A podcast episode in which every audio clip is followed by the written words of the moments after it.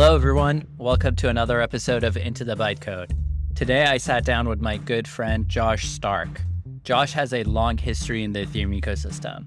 Going back to the early days of the community, he co founded and worked on one of the very first Layer 2 scaling protocols with Counterfactual. He also co founded ETH Global, which is a much loved series of hackathons and events that brings the community together and which acts as an entry point into the ecosystem for many people. And nowadays, and most relevant to our conversation, he works in a leadership capacity at the Ethereum Foundation. So, in this conversation, we talked about two topics.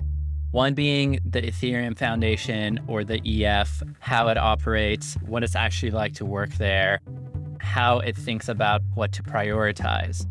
And two, we dig into the question of why blockchains matter in the first place, which is something Josh has spent a lot of time thinking about and which he's written about in a long form piece titled Atoms, Institutions, and Blockchains.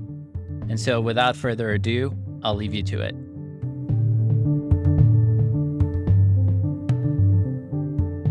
EF is a community of teams uh, it, its broad mandate is to support the Ethereum ecosystem. And there's kind of three principles uh, that we talk about a lot that really inform, you know, where we work and, and why we work. Uh, and those three are as follows. One, long-term thinking.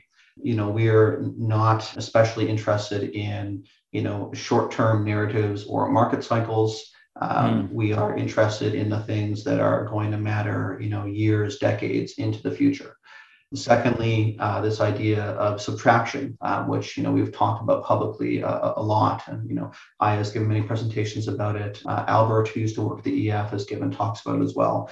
And the idea here, uh, to sum up a complex idea, is that you know we are not trying to grow as an organization for its own sake. We are not trying to accumulate things, whether that be money or prestige or power. We are trying to, you know, reduce our overall impact in the ecosystem over the long term by helping everything outside of us uh, grow stronger. And so that influences a lot of what we do and don't do, and is really foundational for, you know, a lot of the things that we quite intentionally choose choose not to do. And then the third thing is, you know, what we call stewardship of values we, we, we aren't and, and we can't be agnostic to you know the values of the Ethereum ecosystem and the values of the protocol. Uh, I think it, it would be a mistake to think of Ethereum or really any blockchain merely as a technology. Um, these things are technology paired with ideologies, with, with movements, with communities of people who hold values and express those values and act on them. So, you know, it's not our role to decide what the values of the ecosystem are. That's up to you know all the individual people and organizations who choose to be part of it. But we do see it our responsibility to you know try and nudge things in a positive direction to balance maybe uh, what naturally occurs and what gets the most attention in the ecosystem and remind people that this is a, a very big tent that includes a lot of different values different people uh, different organizations. Right. And there's so much there to unpack maybe on this like on this point of subtraction there's been this analogy that i personally find helpful in thinking about this and it's in drawing a parallel between ethereum and the arc of the internet and how it evolved right? And and thinking about the fact that at the very beginning you know at t equals zero let's say the internet started out as a P2P network between four universities that had hooked up this network, and each of them played a very important role in keeping this network up and running both at the technical level but also at the level of like this is actually a thing that sh- you know the world should care about and talking about it and moving it forward. And over time you know the internet kind of grows grows and grows and grows where today it's this just kind of fabric that's woven into the world and it's almost absurd to think about like one company or one organization being critical to the functioning of the internet right? Like there's no org that you could knock out and it would bring down the internet. And you know there, there's some like distribution of like there's certain orgs that have more of a influence in like the, the infrastructure like how things are hooked up But at a global level, it's decentralized and resilient to those types of things at this point. And when I think about Ethereum, you know, like when Ethereum, when they when Ethereum was started, right, the Ethereum Foundation was kind of this original organization that was helping get everything off the ground, right? So it was developing the very first client, which is Geth. It was developing the programming language. It was running the only event that brought people together with DevCon. And as time progresses forward, there's more and more organizations who enter this arena where today you look at ethereum and it's you know ethereum does not equal to the ethereum foundation at all right like there's hundreds thousands of of companies nonprofits you know people contributing to this thing around the world and we're almost at this point where you could you know almost like remove the ef and ethereum would continue fine now there's still like a few pieces, like few critical things that the EF is contributing to, like ETH2, like, you know, certain things would take a hit. But I think the trajectory of this thing is that at some point in the future, this network, this community is completely self-sustaining. And so if you overlay this on the like strategy of the Ethereum Foundation, it basically wants to push power and responsibility and all of these things to this ecosystem in a way that like it makes itself less less of a pillar less less of a critical node over time so it's trying to decrease its own relative significance by increasing the significance of like all of the larger ecosystem and all the players that are involved in it and and that's like that to me is like one way to think about this idea of subtraction and I just find that to be a very, very like beautiful idea. Yeah, I think that's exactly right. Um, you know, maybe there's kind of two interesting areas to expand there. Um, one is maybe like a helpful metaphor that we talk about a lot, which is that you know we talk about the EF being uh, a, gardener, or, right. or maybe like a you know someone someone helping to grow an ecosystem, and in order to you know enable an ecosystem to grow you can't plan every detail out of it uh, if if you believed you could plan or control every detail out of it then what you would be building is not really an ecosystem i know ecosystems need to be able to have pieces removed and still function they need to be able to grow and change in response to changing conditions and having you know one entity try and control all that uh, it, it's never going to work right uh, this is maybe like an analog of the the principle that um, any complex system uh, inevitably right. grew out of a simpler system that also worked on its own. And if what you're trying to grow or, or enable in some way is a, a, a, complex organism that is decentralized and self-sufficient and sustainable, you can't really start that off, you know, from a very centralized command economy controlled way because you know, at some point you're going to have to pull off the training wheels and the thing's going to fall apart. So I think the Ethereum community from the very beginning has understood that and believe that, you know, the training wheels need to come off virtually immediately. And that can be frustrating to, to people who don't have maybe the, the vantage point that we do or who are very concerned about a, a short-term trajectory. But again, the, the long-term view here is, is what we care about. If Ethereum succeeds for 10 years and then fails forever, that's failure. Uh, that's that's not a success by by any metric that that I would care about. Um, so long-term success is the only game in town, and so that's what we're optimizing for. Yeah. When you say it's like virtually from the beginning, this was happening. Like I'm curious if you look back over the arc of the Ethereum ecosystem, are there specific points that you see as like these were instances where an additional like layer of decentralization was introduced into the ecosystem right? Like i mean as as a very recent example of this i think the fact that there are multiple eth2 clients and all of them are basically independent independent organizations that ef doesn't actually have an eth2 clients team that to me is like a beautiful kind of instantiation of this idea but i'm curious like looking back do you see other cases where where you kind of noticed that this was happening I mean, I think that we can't talk about this without talking about ConsenSys, right? Right. The fact that there was uh, another very committed and well capitalized organization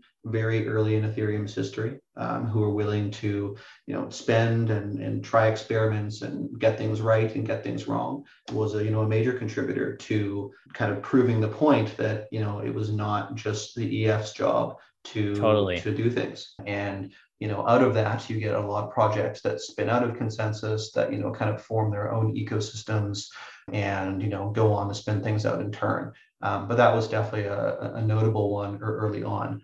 I think the ETH2 clients is a great example. Uh, I think something similar is happening now with the development of layer two protocols, right? Yeah. Where you have these multiple uh, incredible successful organizations who are building different solutions who will be you know major uh, components of the ethereum ecosystem who are well positioned to bring on users and attract applications and be a very kind of like user and developer facing interface. I think that's a, a huge step forward. Completely aside from the benefits of, of layer two itself just the fact that there are you know all these multiple organizations uh, who will compete with each other and collaborate with each other is a very notable milestone uh, in this overall story of you know the growth of the ecosystem um, Yeah. Another one that happened recently. I don't I don't know the exact date, but maybe I should figure this out. But you know, uh, three years ago, when people looked at who was spending money in the Ethereum ecosystem and who was you know providing grant money for public goods, Yeah. you know, the EF kind of stood uh, above everyone else just in terms of the amount of capital being deployed and the amount of capital being available.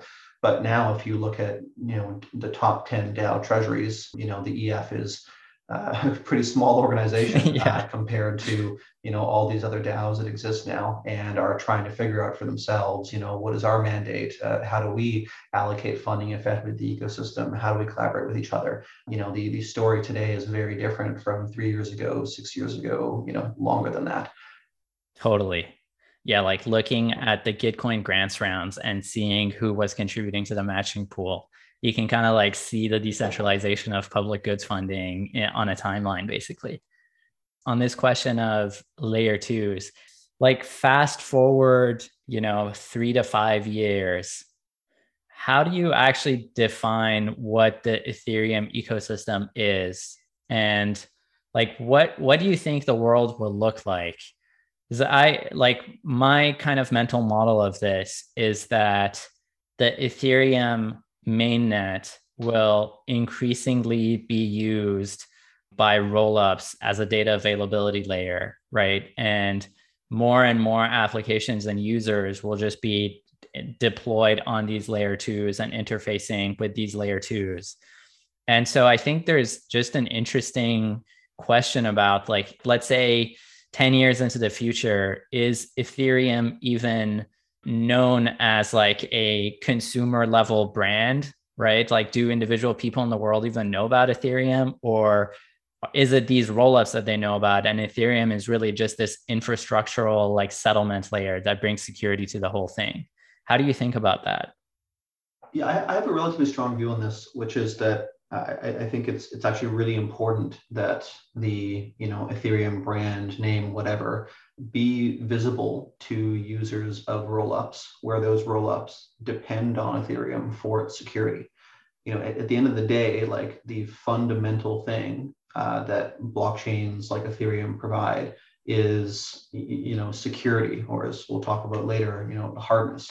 This idea that if, if you own an asset, you really do own it. And, uh, you know, the network can't be uh, kind of compromised from, you know, a well-financed attacker or, you know, the, the, the project that is properly non-custodial can't take your money, et cetera, et cetera. And at a base level, you know, all of the things that make that possible are kind of have their root at Ethereum itself. Right. And so if, if, if people don't understand where that security is coming from, then I think they won't be able to make informed choices, right?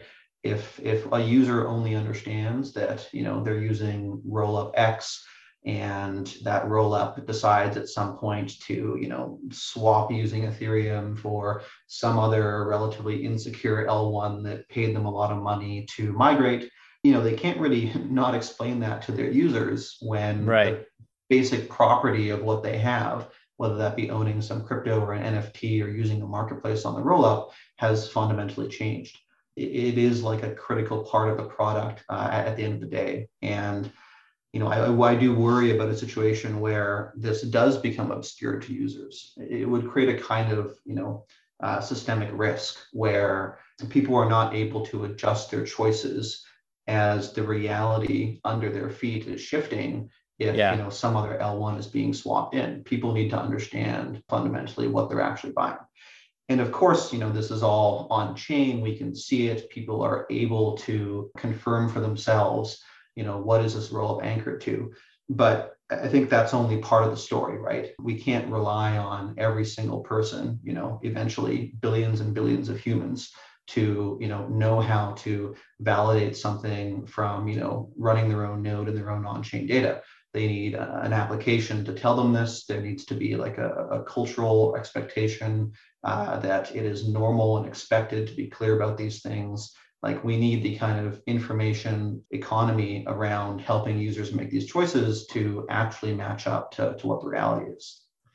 Right. It sounds like almost more of a behavioral like social layer question than a technical one right to me like those aren't different questions right right i think like a, a key thing that a general type of mistake i think people make in thinking of blockchains is you know this classic scenario of the comp sci professor from berkeley only views right. them through a computer science lens uh, the finance person only views it as a market the video game person only views it as like a weird in-game economy that doesn't quite work, whatever it happens to be. But another version of that kind of mistake, I think, is to view this as something distinct from the social layer stuff. You know, blockchains are a social technology. They enable social coordination. They don't, if people don't understand them or be able to relate to each other about them, then they're kind of meaningless, right? If people don't believe that blockchains work, then they're not going to use them. Uh, and that kind of that relationship that people have to it is pretty fundamental to to the whole thing. Yeah. How do you sense make out of the way people currently understand and like interface with blockchains, right? Because I think even today, like it's like anyone who's actually using crypto today is still somewhat of an early adopter i would say like it's it's still like pretty hard to i don't know like use metamask and like transfer like crypto from an exchange to your wallet and use etherscan and like all the stuff is like still pretty janky. So like i think the people who are in the ecosystem in any way at all are pretty sophisticated on a relative scale. And I already feel like this question of like, okay, like how decentralized or how, you know, whatever the blockchain is, or like the particular protocol that you're using on a particular blockchain, like these questions are just completely mired in just opinion, right? It's like very hard to understand what the hell is going on unless you like go and try to make sense of it yourself which not everyone can, not everyone has the time to. Yeah, how do you think about what's happening already in the space and how it projects into the future and like what needs to change to make some of this go in a better direction? That's a very big question. We're here um, for the um, big questions. here for the big questions, yeah. I, I definitely think that one of the most underappreciated or underhyped priorities for crypto as a whole is explaining to people how it works. And you know, people obviously care about that, but it's I think it's not I think most people don't appreciate how like critical and like absolutely critical path that is. Uh, again, if if people don't understand anything about what this is or how it works and all they're doing is you know clicking buttons on a website without any sort of appreciation for why this is different than clicking buttons on facebook.com then we're failing. Then i don't think we, we really achieved anything. This needs to include you know educating users and helping them understand what the political choice is essentially that they're making when they're using uh, an application that is you know secured by an open blockchain like ethereum versus when they're using an application that is just you know going into uh, facebook's or, or meta's backend somewhere. Uh, and i think right now we're not doing a great job uh, at that. Uh, and there's there's lots of different you know perspectives on this. It's not just about you know understanding you know how proof of stake works or you know what a smart contract is. It's lots of different pieces of this. One that i love to complain about is it's very unfortunate that the primary mental model people have for crypto is it is a list of assets, some of which um, mm. are worth more than others, and some of which have higher market caps than others. That is right. probably 95% of all people who know anything about crypto. That is when they when they think of it, that's what they picture. There's Bitcoin at the top, then there's Ethereum, then there's a bunch of other stuff, and the prices go up and down that you know i understand why that happened. It, it, happened because of course the first use case that really had any success was trading these assets you know watching the price go up and down uh, believing in the story that you know one of the things on this list is going to go up higher than the rest and then one of the things is going to go down lower than the rest. But yeah. it is an extremely tiny view of this larger thing one i would love to kind of you know shift people into seeing this not as just a list of assets but as a, a system of interconnected domains right? If you actually try to picture i think a, a more accurate picture of what the what the crypto ecosystem looks like picture a, a bunch of spheres and uh, there's connections between them where there are bridges that allow users to move assets and activity between them. You know, some of them are connected to each other by virtue of being a layer two in the sense of they're, you know, boring the security of the big, you know, purple Ethereum sphere.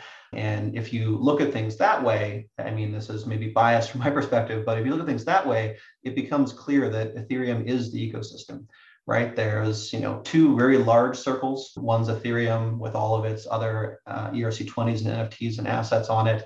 The other is Bitcoin. Um, but all of the bridges that connect all of these different things and the diversity of assets that people are playing with and experimenting and building, you know, it's all either happening on Ethereum or it's deeply connected to it but people you know there's that that visual metaphor doesn't exist yet people still mostly view it just like it's a stock market because we haven't, I think, really been able to explain this properly yet. Um, yeah. And not not because people aren't trying. I just mean that you know we should you know probably we both heard the phrase a lot over the years that the solution needs to be as big as the problem. and, and I think right now we're not reckoning with how big a problem this is. Yeah, totally. Maybe this is a good transition point to this blog post that you wrote, right? Atoms Institutions Blockchains, which kind of i mean part part of its purpose is it's like your take on why any of this matters right? Like i think it goes to the heart of this question of um, why these systems need to be decentralized and why that's a critical property of theirs that like everyone needs to understand. It's not just an accidental side effect or like a side property. So how would you lay out the thesis of this piece and what what you're saying in there?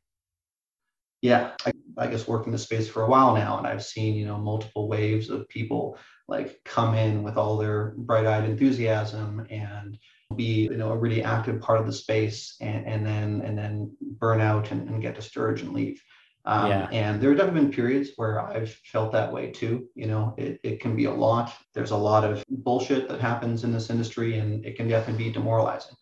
And I started thinking about writing this and, and, and kind of sketching it out as kind of response to those feelings of, you know, I need to be able to articulate for myself, I guess, the kind of things that I intuitively feel but can't quite name yet. And mm. I really wanted to be able to put something down on paper that I can look at and say, ah, yes, okay, this is this is why I'm here. Uh, mm This is why this is worth you know spending my life working on. Um, so mm that was kind of the the starting point. Yeah, I, I hadn't connected those dots, but it's really cool that that that's like in some ways this piece can act as that item for you. Yeah, even if no one else cares about it, uh, it was, and it continues to be helpful and clarifying for me. So I, I guess, and as you try to answer that question, you know, it, it, it becomes complicated fast. You know, you can tell a story about why an individual application like Bitcoin or like you know an NFT or Uniswap matters, but that's you know that's not satisfying because it's just about these individual uh, things. So you know, then you try to answer, okay, why does this like this thing of a blockchain matter? Um, or you know these broader narratives of like DeFi or the creator economy or you know seizure resistant money, you know these kind of broader stories. But of course, there's this bigger picture, which is these blockchains enable all these things. Even things that like are seem pretty unrelated at, at first glance are all enabled by this this thing, what we call a blockchain and so it, it, felt obvious to me that like we're really only scratching the edges of understanding this mm-hmm. you know mm-hmm. massive massive thing you know there's this classic story of the blind men and the elephants and i'm mm-hmm. sure everyone's heard it but briefly you know three blind men who have never seen an elephant uh, encounter an elephant and one touches the trunk and you know says ah this is this is a, a rope for climbing uh, another touches the ear and says oh this is a beautiful carpet that i would lay down in my house um, the other, you know, touches uh, uh, the, one of the elephant's legs and says, "No, you fools! This is a tree." Uh, and of course, they're all wrong because they can't see the bigger picture. And I think, like you know, DeFi, Web three, smart contracts, hard money, NFTs. These are all just good blind man stories about a part of the elephant you know and there's nothing wrong with that you need to be able to uh, explain these things well to get people to care about the applications but I think they're all of the type of just I can you know I've counted the number of wrinkles on the trunk and I can observe that there's you know air going in and out of it. And I can like even though I'm blind I can give you a very accurate compelling uh, story about what this thing is. But they're not the big picture right? They're not the highest level view. And I guess to make this even more complicated problem is not even explaining this one elephant that these blind men are touching it is to realize that there are other elephants out there too, and that we you know need to not only explain this one elephant, but you know what is the species of elephant and how do all these elephants relate to one another. Mm-hmm. So that's getting kind of abstract. But the point is, I think that we really need to step quite quite far back to really understand what's going on.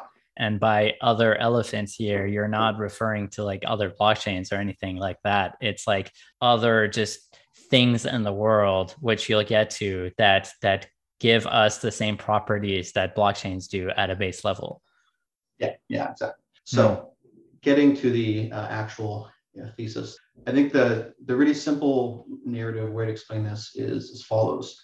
You know we can observe throughout human civilization that there are these tools or systems or applications uh, that we use to coordinate with each other so uh, money is one of those systems in all its varieties.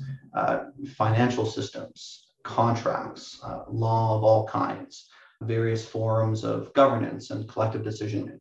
All of these, uh, you know, tools, applications, whatever, have something in common, which is that they require the ability to make specific things very certain in the future.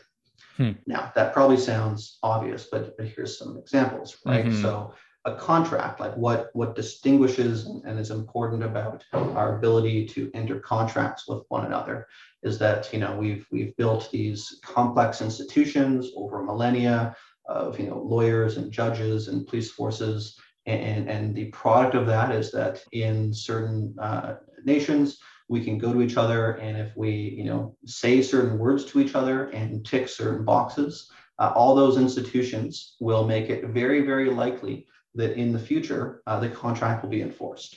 And that is the point of this. Uh, that is what distinguishes you know a, a, contract from a mere promise is that we've built all this infrastructure to make it very very likely in the future that a certain thing will or won't happen. Another example might be gold right? You know, gold is useful as a money, as a store of value.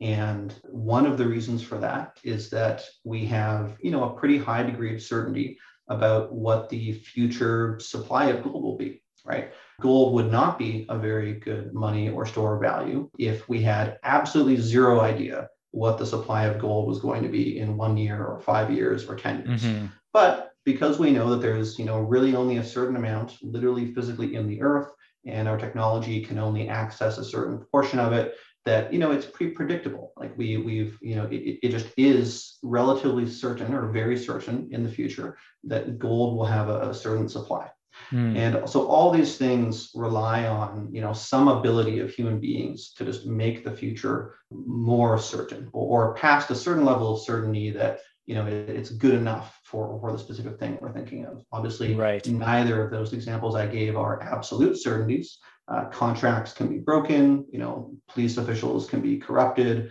you know uh, an asteroid full of gold could hit the, hit the earth tomorrow. But they've passed this like minimum bar of certainty for us to be able to rely on them. So all these things rely on this property. And, and so the answer to what blockchains are is uh, extremely simple. They're just a new way of creating this certainty about the future. And in the blog post, I used the, the term hardness, that the, the special property that blockchains provide and that, that other sources provide as well is this property uh, of hardness that we can make claims about the future. We can harden them. We can make them very likely to obtain to, to be true in the future. And and once you kind of have this insight and look at all these different sets of things that out there in the world, you can see that there's there seem to really only be three sources of hardness. You know, one is this new one, blockchains that we've recently invented and you know have proven them that they can enable money, enable you know complex semi-contractual relationships, etc. The second is institutions, right? Like we create these you know, collections of people who behave in certain ways, and that includes, you know, all legal systems, you know, corporations that enforce various rules, complex financial institutions, governments, etc. And the third one is, you know, physical reality itself, uh, which, you know, I use atoms as a shorthand. And that is, you know, part of what makes gold uh, certain in the future. Uh, we didn't have to create an institution to control gold supply we just happen to live in a universe where the rock that we're on has a certain amount of gold in it and we've just kind of picked up on that you know naturally occurring fact and built mm. a, a, social s- system around it mm. so to come back to the elephant metaphor you know it's we're exploring this one elephant that is blockchains and the different parts of it are these applications but then you know we we realized that there that we've also been kind of you know muddling along with these other elephants uh, one being institutions and you know all these other kind of pieces of it are just part of that. And another elephant is you know the physical universe. And and what all these things have in common is that they're just ways that human beings make the future more certain. And turns out that's you know a fundamental piece of um, all these applications tools and systems that that we use to coordinate yeah. So they're they're basically they give you an ability to design a new like physics almost that of these properties that will hold through time in the future with some level of certainty. I'm curious, like taking this lens on the world and what we're doing, like, are there types of things that blockchains can bring hardness to that atoms and institutions can't? Or like does this help us kind of figure out where in this landscape of like possibilities to to focus our energies? One i guess one thing this unlocks is and you know maybe this is kind of more getting to the the political part of all this is that once you understand that like there are these you know big things that we use to build these coordination tools you realize that you know we should have opinions about which ones we're using and why and for what. And we we should pay attention to when you know some some system that we used to use that maybe at one point was guaranteed by uh, atom hardness starts being guaranteed by institutional hardness uh, we should care about that change. Mm. Basically, that you know, like to you know, go to another metaphor. These are kind of like the materials, like the physical stuff that we build our civilizational infrastructure out of. And you know, an architect has to care not only about the design uh, of the house, but also what materials are used for what parts of it. You know, there are things that you should not use drywall for. You mm. wouldn't use drywall for you know load bearing, but drywall is fine to finish a wall and, and put a shelf into if it you know is not holding more than maybe 15 pounds. Um, don't take that advice, by the way, if you're installing shelves. I just picked out a number out of my head. um, so we have to care about the materials we're using here, right? And I think one one kind of major thing that blockchains contribute to the world is that they uh, enable us to ask these questions, right? I think one success story for Bitcoin is that it, it has earnestly encouraged people to ask critical questions about different monetary systems. And whether you agree with a, certain criticism of a, a certain central bank or not, it's probably good that people you know understand a bit more about where money comes from and who it gives power to and who at the end of the day controls it uh, it's not just a naturally occurring feature of our environment. It is something that we built and that we choose to use and it's possible to choose something differently. And that's right. the kind of you know thing that bitcoin has helped people understand.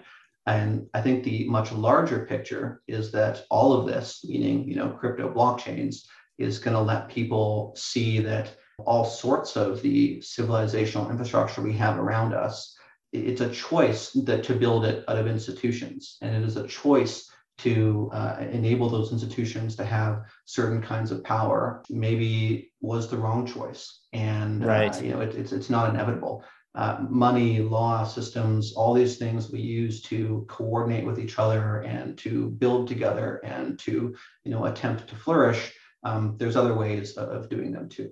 One thing is like this, this feels like quite elemental, right? It feels very core to what just humans on this planet are, right? Or like what we're trying to do, which is basically being able to know things will stay true through time, like being able to impose some structure on the universe as it progresses through time right? That is what we're doing here. And I mean, in some ways, it's it's applied to the realm of like human beings and you know intersubjective reality in some ways. Yeah, it, uh, you know, I, I genuinely believe that we don't understand these most basic parts of you know our, our societies you know we we we tell stories about them but i think we genuinely don't understand like what they are and what kind of category they fit into. Um, yeah. One kind of like analogy that I, you know, use in the blog post thing is helpful is today the idea of information, you know, abstract data of any type, ranging from uh, the GCAT in your DNA in your cells right now to you know this book on my desk to the what's being used to have this conversation right now it's all just information that's an extremely recent idea, right? It was not until really, I mean, the, the early 50s and 60s that this idea of information as this kind of universal thing that you know helped explain everything from language to music to you know uh, the nature of biology to you know waves and, and patterns in radio like that idea did not exist before, before a certain point. And, and, today it seems just absolutely fundamental to us. Like we yeah. anyone would understand that. It, it's pretty it's, it's primal for the way that we, we look at the world today and i really think that there's an analogous thing happening here that only because we have this new technology that is you know surprisingly enabling money and markets and complex like pseudo legal relationships that have this characteristic durability that we only thought was really possible by creating institutions of people to do things because we have this new technology we're able to see that there is some underlying thing, right? If a blockchain really can do what an institution can do, and that is just you know an objective fact at this point, because we can look at how people behave and they actually do treat these things with value and use them as currency. Because blockchain institutions can both do that thing, like there must be something underlying them. Like there must be something that they both share that they yeah. both have the capacity to do. And I think that thing is is hardness, is this idea of this kind of uniform uh, concept of making the future more stable or more predictable in some certain way. Right. Um, so I think because we've gone through you know these previous momentous shifts in how we perceive the world, uh, you know, gives me some confidence that you know when things don't make sense um, it might just be that we're missing something pretty fundamental uh, that we haven't thought to point out yet yeah, That's super interesting. So so hardness is a fundamental concept that enables us to understand things in a new way. And it's referring to this ability to basically create some like reliabilities through time like know that the state of affairs the state of things will hold true to some equation as time progresses. And that's like the fundamental thing that that we're pointing to here. Yeah yeah. Do you think that belief systems or you know memes in the more kind of you know in the deeper sense of the word like basically idea packets that take hold and replicate and influence how people behave like are they also a source of hardness and are they distinct from these other three? Like how how would you for instance like think about the idea of a religion right? Because if someone believes a a certain like religious doctrine that means that they will behave a certain way in the future in a reliable way. And if a group of people believe those same things then you can also say something about how they'll behave as a group. Right I would say no. So I guess an important clarification is that the universe of, of hardness and the things that we build out of atoms and institutions and blockchains are not the totality of all things that influence human behavior, right? There are many, many things that influence human behavior that I think has very little to do with this idea of hardness, right? And I think that like, you know, culture, religion, social expectations, uh, various kinds of social relationships are all kind of outside of it. And I guess the, the distinction to be drawn there is that key to hardness is that it is very specifically customizable, right? Hmm. That, you know, you and I can write basically whatever we want down in a contract and the legal system will enforce the specific thing that we've agreed to. You know, right. that can be a, you know, a, a number, you know, that is that is written down or like very specific performance of some obligation. And of course, there's boundaries on that depending on legislation, but let's ignore those details. Right. Now. So it, it's specific. And similarly, like a, a, blockchain lets you have, you know, this person has this account balance and this person has this account balance. And here's some specific code that's going to run, et cetera, et cetera. And even, you know, atom based stuff that's specific too. You know, if I have a, an amount of gold sitting on my desk, I have that amount of gold sitting on my desk. It, it's not vague the cultural stuff that you know influences human behavior to generalize is you know a little more kind of vague you know it's fuzzier. it, it wouldn't be yeah it's fuzzier. And it's also it's not like a thing that an individual can necessarily uh, influence. You and i could not if we wanted to have some sort of commercial relationship we, we couldn't go to our community and say all right look everybody we want to establish like a new cultural norm that if by June 23rd, 2027, um, you know, Sina right. owes Josh this much money and this much interest, people are going to say like, I, I, don't care about that. Why don't you go write that down? Um, at which point it's, you know, it's, there's a separate kind of system for it. So even though culture can be very powerful in terms of motivating what people choose to do with their time and and, and what, what what they care about and what they don't and you know what they will fight for it's just a different kind of thing it's like a mass. yeah it, it has softer society. edges it's like yeah it gives you a directional sense of what things in the future might be like but it doesn't give you the same level of granularity both yeah all, either in, in the sense of like time it's kind of interesting like bringing this lens to ethereum right? It's like a kind of tagline could be like turing complete hardness right? Because it, it basically yeah. lets you define anything that can be expressed you know in a program.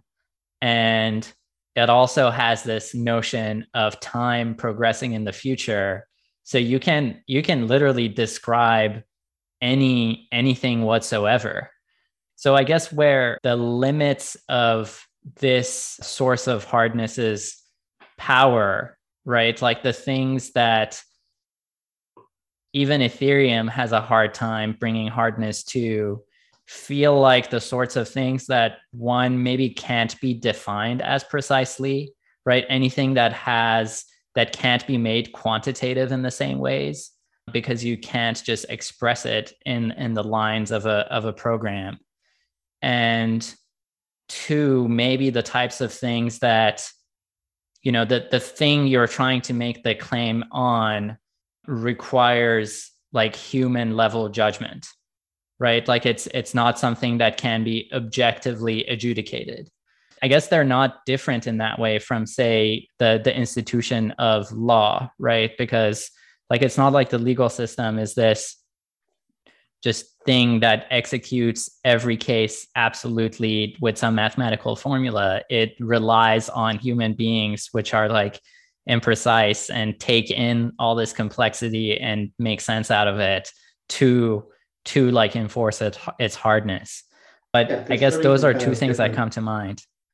You know, a lot has been made of uh, smart contracts aren't legal contracts, and of course, by now we all understand that and should have always um, I guess you know the, the the, the correct perspective is that uh, you know legal contracts and smart contracts are both things in a larger category that you might right. kind of say is like you know programmable hardness. One is programmable in the sense that we are writing down instructions in specialized but human language, which is then interpreted and acted upon by human beings.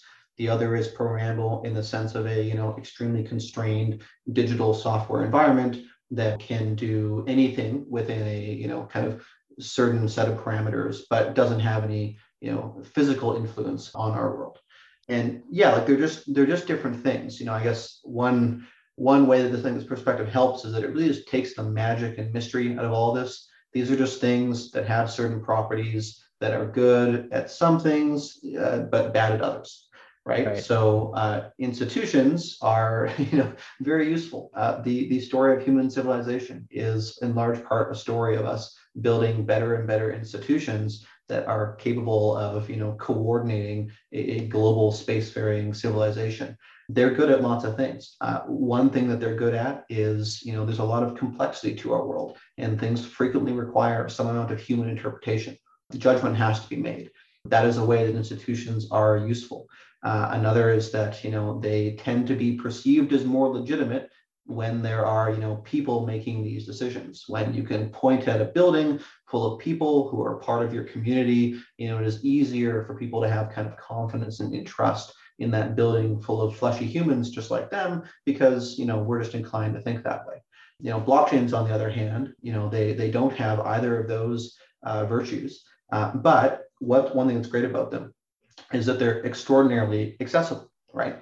Um, mm. it, it is not the case that anybody can just go and make an institution or go and right. convince any institution to, you know, uh, give hardness to a specific thing. But it is the case that anybody, anywhere in the world with interconnection and a basic amount of programming ability can, you know, use Ethereum to make something hard, whether that be a, a new automated market um, DEX or you know an NFT or something else that we haven't seen yet.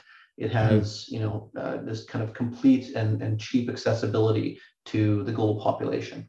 It also is natively digital, right? I think like one kind of mega trend kind of under the surface here is that the way that I graphed like the kind of Web3 story onto atoms institutions blockchains is that you know we are kind of trying to create like a, a digital global civilization in the sense that we now have this expectation that it shouldn't really matter where you're born. You know, we're all together on the internet. We can all communicate with each other. We should be able to do business with each other. We should be able to, right. you know, hire somebody from around the world to send them money, to collaborate, to coordinate with them. We, we are trying to do that because it's just a natural thing now that we have this incredible toolkit, you know, called called the internet.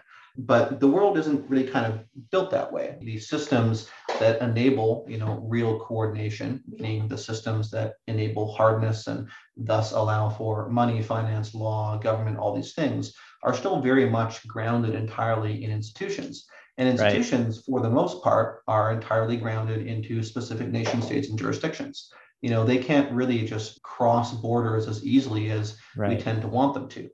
And so the thing that you know is really happening under the surface of Web3 is that blockchains solve that problem. Uh, we are able to you know have a source of hardness that is already natively in this digital environment and is thus natively global. Uh, anybody yeah. can use Bitcoin. Anybody can use Ethereum. You don't have to ask for someone's permission or go through, you know, through the lottery of birth, whatever restrictions are placed in your way by, you know, the government, good or bad, uh, that controls your life. And, and that's really, really what's kind of happening here. And that's, you know, one of the big things that, that blockchains enable that totally. nothing else could do prior. Yeah, it's super, super powerful. I mean, a- another thing that's true about blockchains as a source of hardness is that there's kind of a closed loop between these different systems if they're blockchain native right? So the the hardness will automatically be enforced without there needing to be any interfaces. Like it's it's like atomic hardness right? It just like happens because both of these things are smart contracts run on Ethereum and their physics of them are tied into each other. So how how do you feel about this kind of analysis after the fact? Do you do you feel like you've hit an adequate answer to what's going on here? Or how do you feel in this quest for understanding what's going on? Yeah, I mean, this in the long term, I think that this is you know going to help explain uh, what's about to happen. Uh, it, it's going to kind of help explain what you know sort of applications we might see and yeah. how people will eventually start to think about the relationships between these things. Right? I think like I think the the the end state, like the the view from the future, where I'm trying to you know sit and look backwards is that institutions, atoms, and blockchains are viewed as just component infrastructure and that we choose what to use in different cases right we yeah. we, we, are we become aware as a society as a civilization uh, that you know there are risks to using institutions as your source of hardness you know the obvious ones being that it places uh, individual people who are fallible corruptible evil racist sexist whatever in a significant position of power where those things can be abused. And where they are abused right? I think one natural thing that institutions do is they're always in this mode of convincing people that people should trust them. they're trustworthy. Right? Right yeah. Yeah and uh, that's kind of a necessary greasing of the wheel maybe for uh, these institutions to to work at scale. But it's always been true that institutions don't serve everybody equally, right? And this is kind of a thing that unifies a lot of political trends around the world, given from multiple different, you know, political vantage points. That institutions treat some people differently than others, mm-hmm. and they always have, and they always will.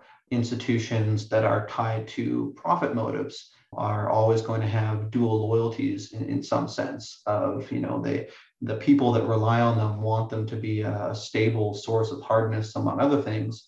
But people that might be in control of, of the ship want that institution to do something else to to make money in a certain way to pursue a different business model to you know turn off the open api and invalidate all the startups that have been building on it that kind of thing and so I think we're going to reach a point where we're able to make these choices and say that, well, you know, maybe in this case, it actually makes a lot more sense to use a blockchain as the underlying source of hardness, for example, global finance or for you know the base authentication layer for a digital identity um, because you know these things are just better better up to the task uh, yeah. And we will still, of course, have institutions. They're not going anywhere. We will still have legal systems. Um, they are a critical part of our civilization. Um, but we will we will use both in different ways at different moments, and they will uh, you know work together. They will be kind of you know hybrid to some extent. I mean, this yeah. is already true, right? In the sense of the way that most people experience cryptocurrency is, yeah, they might have a non-custodial wallet, but you know, they might occasionally use an application that is a little bit less decentralized. They occasionally use an exchange that is, you know, very similar to a bank in some ways of its trust model, um, but they're moving between these things as they need to. And obviously, I believe that we're tilted a little or much too far in the direction of relying on institutions right now, but they will always kind of both be part of the picture. Right. This lens also helps explain why decentralization, right? And the robustness of these systems is actually super important, right? Like it determines the degree to which they can be a source of hardness, right? If the if the system is unreliable, is like going to change under your feet, that reduces its ability to impose hardness on the world. And that's the whole point of these things. So that's like a pretty helpful lens because I think there's you know there's other properties that blockchains can give you without the hardness right? You can sacrifice some level of decentralization and still maintain the fact that this is a global you know interoperable ledger that just you know executes these programs. But like if you lose that ability to be a source of hardness in a super reliable way you know over a timeline of decades and centuries. You just fundamentally like limit what can be built using this thing in a very important way. Yeah exactly. You know the the the base layer needs to be uh, as secure as possible and people will make deviations from that um, you know in some cases but you can't build a, a more hard system on an, a very weak foundation uh, the foundation needs to be as as hard as possible or, or enable that uh, and then right. kind of you know make their own choices on top of it. And again, this kind of comes back to you know, why it's so important for people to understand uh, what's going on behind the scenes. That you know, if if people are not, if people don't understand the differences between the guarantee that they care about being hard because of an institution or being hard because of a blockchain, then they can't make an informed choice right? They need to understand that here are right. the risks with one and here are the risks with another. And right now, like we're just not able to have an informed and honest conversation about that, right? Institutions, people, you know, it's it can be hard to predict risks. Uh, there's a like a confusing political component of that of you know what institutions you trust and don't trust. Can be very partisan in some countries. People don't understand you know what the hell this blockchain thing is and and why it's trustworthy or not. So you know we're not anywhere close to individual human beings being able to think about and make an informed choice to you know vote with their feet and and what they want to use in different cases uh, and it's going to take a long time for us to get there you know yeah. people can make pretty informed decisions today about which cell phone provider to use or you know which internet plan or you know what material they should build their house out of and we need to get there with this much broader concern of our what our, what our civilization is built out of as well Totally. So next time someone asks me to explain Ethereum at a dinner party, I'm gonna I'm gonna be like, well, let me explain hardness to you. it's a it's a new yeah. pathway for me. I don't need to start from hour. Yeah, yeah, yeah. I, I do think it's an interesting lens. I've I've never I've never taken this path for explaining what all of this is, but I think it does hit on like the most important notes of why all of this matters. Yeah, it's not you know it's not the total story. It, it, to me, it's kind of like the enabling thing, and then there's a lot more you got to say about totally. it. Totally, there's um, a lot of texture on top of it. Another kind of way that I started thinking about this, and uh, a way that maybe helps motivate it, is that you know it's we always talk about the way that blockchains are different from institutions, right? We're always we're able to say, like, oh, well, one is decentralized and the other is centralized. But there is not a good story about how they're the same right mm-hmm. and people just kind of treat that as like it's not even really a question that needs to be answered but you know given that both of these things can produce a money and both of them are already used and relied upon by people you know there must be some story we can tell about what these things have in common and i think that's a really important uh, like like switch we need to make of you know it's not enough to say that this is different from institutions. This is, you know, different from from fiat banking. This is different from a bank. This is different from whatever. We need to be able to say, like, well, the things you do like about banks and fiat money, that it is reliable. We can explain to you why this is equivalent or or better in certain scenarios.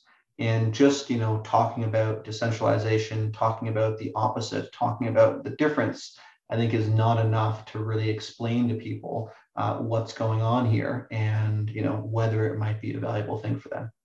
Totally. So I know we've been talking for a while. There is one more area that I, I was maybe interested in talking about. When I look at the EF, the EF is not organized in a traditionally, you know, hierarchical way. And then on the other end of the spectrum, it's like a fully traditional team with a manager who has, you know, who I don't know, sets a roadmap, has one-on-ones with their team, runs like compensation reviews, like all these sorts of things.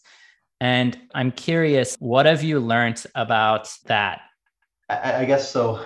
To break it down a little bit, you know, again, I think that a, uh, a, a, general principle and something that uh, I think is um, very key to how the EF thinks about itself structurally is that small teams of people can get a lot done.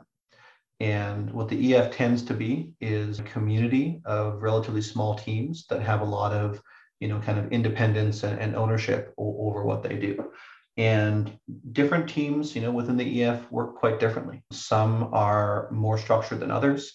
Um, some might, you know, resemble a bit more of a like kind of traditional product team that have a certain stand-up schedule and sprints and reviews and so forth. And there's a, you know, a team lead um, who who facilitates and kind of manages that. Um, and then there are teams that are that want to be or need to be less structured. Uh, that might be, uh, you know, a bit more in the direction of kind of open exploration and research and might just you know end up spending most of their time even working with people outside the ef more than they work with other teams inside the ef because they're plugged into this kind of broader distributed uh, r&d community around the world that, that you know is the kind of broader ethereum technical community. So there's no like one size fits all answer right? The the direction that we've chosen to go is you know we're not trying to be this like kind of consistent hegemonic organization where there are standards for everything and teams need to kind of fall into place within this structure. Rather we try and kind of let let teams lead in the sense of teams determine for themselves uh, what what works for them. And there's obvious downsides to that. Less kind of consistency and you know structure can be great for some teams and hard for others it can be great for you know some personalities, but not for others. Um, some people really like structure, and there's nothing necessarily wrong with that. It's just not the choice that we've made, and it's not the choice that's right for you know our strategic environment. So, you know that's that's part of an answer. Uh, so I guess part of what I've learned and what informs how I think about things is just really kind of learning from the EF and, and learning from the team leads and the people who work here and you know who have figured out what works for them and hmm. then you know based on that trying to support where needed right you know one kind of form of that or i guess like a, a form of management that i try and provide to teams and team leads is not to uh, say that things need to be done a certain way but to provide options and, and resources that you know if you if a team wants to kind of know off the shelf, um, you know, what are the best practices for X, Y, Z, then you know we can help uh, inform that and give feedback on different options. You know, connect them to the people who can answer those questions, rather than you know kind of top down say how it has to be. Um, like an example and, here would be if you're trying to do some recruiting, right? Like each team can run its totally independent recruiting process but if they want there are central resources they can plug into. Exactly yeah. So if you know team if a team has a, a strong opinion about the right way to do hiring for them you know teams can can run with that process uh, if they want to kind of plug into a you know more kind of off the shelf uh, yeah set of resources that uh, the ef you know operational side provides then then that's available too so I think that is kind of that's one kind of key thing, and you know, it's it's not uh, too revolutionary. Um, it, it's pretty obvious kind of in our environment, um, but it but it is it does it does work. The downside, you know, part of the downside is that uh, you know it makes it makes it harder for people in operational or more like you know the kind of uh, central management positions, right? One one reason that organizations that are centralized tend to end up being rigid is because you know the people that are in charge decision makers ceo whatever they want to make it as easy as possible for them to make sense of what the organization is doing and to be able to react and control it you know to be able to pass down priorities from the ceo's office down to every person working in that organization. If you want to have the ability to do that, uh, you do you know need a kind of like centralized, very rigid, well-defined process that you know where priorities kind of roll down into other teams. But that's you know not the way that we operate. It is you know not possible and it is not the goal for you know the people that serve as, as leadership at the ef to uh, understand uh, every part of you know what every team should be doing. Uh, teams inform their own roadmaps. They are either the experts in their domains and they work with the ecosystem and with the kind of you know sub communities that they're part of within this broader ethereum community um, to figure out what what matters the most. Hmm. and you know there's some like kind of soft level of here are some things that are important. Uh, we might you know create a new team or encourage a team to kind of look at something. Um, but again it, it's very it's very team driven so that's maybe kind of the, the key thing. Uh, this also means that you know there's a, a pretty wide variety of experiences of what it's like to work the ef because it really kind of depends what team you're on you know some teams again more structured uh, other teams less structured um, some people who end up the ef you know, might kind of be between teams a little bit, or they might kind of spin out into another project. Uh, and that amount of freedom and like the ability to be entrepreneurial and to kind of create your own job, that can be an amazing thing for some people who really want that. And it can be scary or paralyzing or just not the right fit for others. So you have to kind of want to work a certain way, I think, to to, to be successful in this kind of freewheeling thing. Um, although, again, there's a variety of experiences on different teams to EF. Yeah, totally. I, I also find that it's interesting how this style of organizing extends beyond the boundaries of the EF, right? So that, like, I don't even necessarily look at the EF as an organization that has a clear inside and outside you know, and, and this comes to mind when people, you know, used to ask me like, how many people work at the EF? And it's a really difficult question to answer if you're trying to do it well, because there are certain people who are, you know, on full-time contractors with the EF. But then there's this like other layer of folks who are grantees, right? And they're grantees who set their own directions, like come with proposals with a budget. And maybe 100% of their annual kind of budget is coming from a grant from the EF. And so, functionally speaking, what is the difference between a, an external team that's a grantee in this way and a, you know, quote unquote, internal team that that has a budget from the EF? and i think it's it's super interesting that the org operates in this way yeah it, it, it's a it's a very fuzzy boundary right? And, and, it doesn't it doesn't need to be a hard boundary. Uh, you know i guess like one one kind of helpful visual metaphor maybe is you know picture a you're high above the air in, in, in a jet and you're looking down and there's you know a network of interconnected towns and there's you know houses that are kind of deep right in the middle uh, of, of a town and there are houses that are kind of more on the edge so much so that they might seem like they're kind of part of two different communities and this is kind of how the ef is right? We're kind of a, a small town within a, a much larger network of communities and cities and, and regions and economies. And some people are kind of on the outskirts because that's where they want to live and other people want to spend more time you know closer to kind of other teams. And people kind of come in and come out. It's it is in the day again a, community i think is the, the the best way of thinking about it uh, a community within you know and alongside many other communities as opposed to a company or, an organization or an institution. Yeah and that that has its its strengths and its challenges right? Of like then uh, you know people from the outside especially people who aren't even in you know in the crypto ecosystem right? Like some external org could look at the ethereum foundation and think it's this you know uniform thing that they're talking to but meanwhile on the inside there's just like many different moving pieces that aren't necessarily like being coordinated from a central place yeah yeah exactly yeah.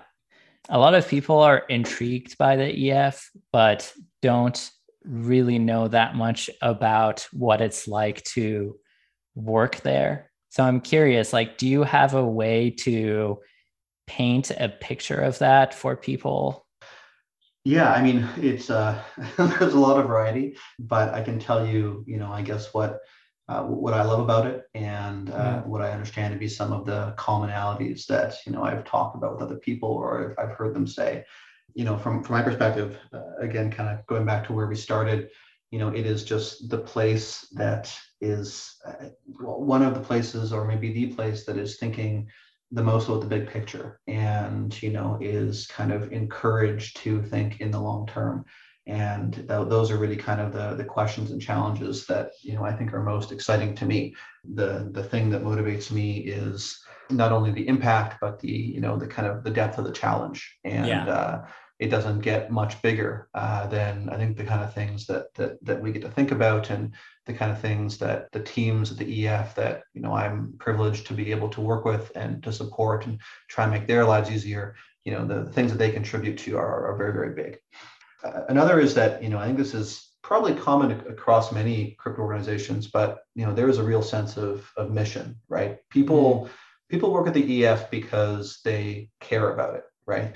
People are not here to pad their resume or because there's a, a well-worn path already on, on some career trajectory. Um, people are here because they believe, you know, in the mission of what we're doing, and they want to see it head in a, a good direction, and they want to be part of it. And that is something that I, you know, I I don't want to ever take for granted. I guess another way of putting it is, you know, we've the org I think has chosen very intentionally to allow for kind of natural adjustments and growth and shifting. You know, a lot of the teams that are part of the EF are spinouts of, of other teams where there was some new need that was developed and someone thought, you know what, I should really work on that. And, you know, pitched this to somebody, got feedback on it, got funding for it, and is now a team, you know, working on some discrete area of area of concern or some discrete problem and that kind of you know ability of you know where you start out might not necessarily be what you're working on in six months or a year and yeah. that kind of ability to you know again create your own job I think is really compelling to some people in that you're not constrained by the box the organization puts you in. In many ways, again, the, the teams lead where they want to go, and the broader EF is there to kind of like support and, and make the big picture decisions. Totally at least while I was fully working at the EF, you very intentionally didn't have titles in the org, right? And I think part of the reason was to let this level of flexibility and adaptability exist right of like yeah exactly you can you can just like very fluidly move around work on other problems and i think that's just a very cool thing to be a part of yeah yeah, titles clarify, but you know, titles also constrain. You know, if someone sees themselves as their title, you know that right. this is my my status, it is my social signifier within this organization, within this community, then you know, starting to work on a new problem, even if it's what you want to do, means maybe giving up the title. Maybe you like the title for reasons that are entirely independent of its purpose and explaining to others what you do. Um, so right. you know, having the freedom of like, you know, you're not your title, you are a person, and you have a set of things that you're working on, and you have some conviction in those things, means that what you're working on can change. And if someone wants to know, like, you know, what your job is, uh, they can ask you, and then you can explain in a few sentences, and that'll give a hundred times as much information and as much true information as just you know seeing someone's title on a card in, in, the, in the or chat or something. I, I may be paraphrasing, but I, I remember a conversation with some time ago about titles, and she quoted this line from um, Finite and Infinite Games, where it says finite players have titles or, or seek titles or something like that, and infinite players have nothing but their names. And I yeah. think there's just something so beautiful in that, where ultimately if you have nothing but your name then you're totally unique right there's there's no, you're you're freed to kind of really carve your own path and you're not slotting into this like existing machinery that it's like it's like a lower resolution representation of who you are and if you have nothing but your name you just you just do what what you care about you know it frees you to do that yeah, absolutely. To connect this back to another thing we talked about earlier, that it's pretty common at a you know early stage startup or a small team that there might not be titles in that environment too, right? Everyone just kind of knows each other well enough and to know what they're working on. And you don't need titles at that point. Titles are kind of a, you know, they're a solution to a problem of, you know, getting past the Dunbar number to some extent, right. where, you know, you need some other mechanism to help people understand what others do. And I think that, you know, by virtue of being really a collection of, of small but highly effective teams, we're freed a little bit. Uh, and not having titles also kind of, uh, I guess, encourages people to, to think in those terms as opposed to seeing themselves as part of some monolithic larger structure. Totally. All right. Uh, how do you feel about if we call it here? Yeah, all good. Um, it's fine. Is, we'll, uh, is, uh, we'll, we'll, see how I feel when I hear the recording. Uh, I, am pretty fine, but uh, yeah,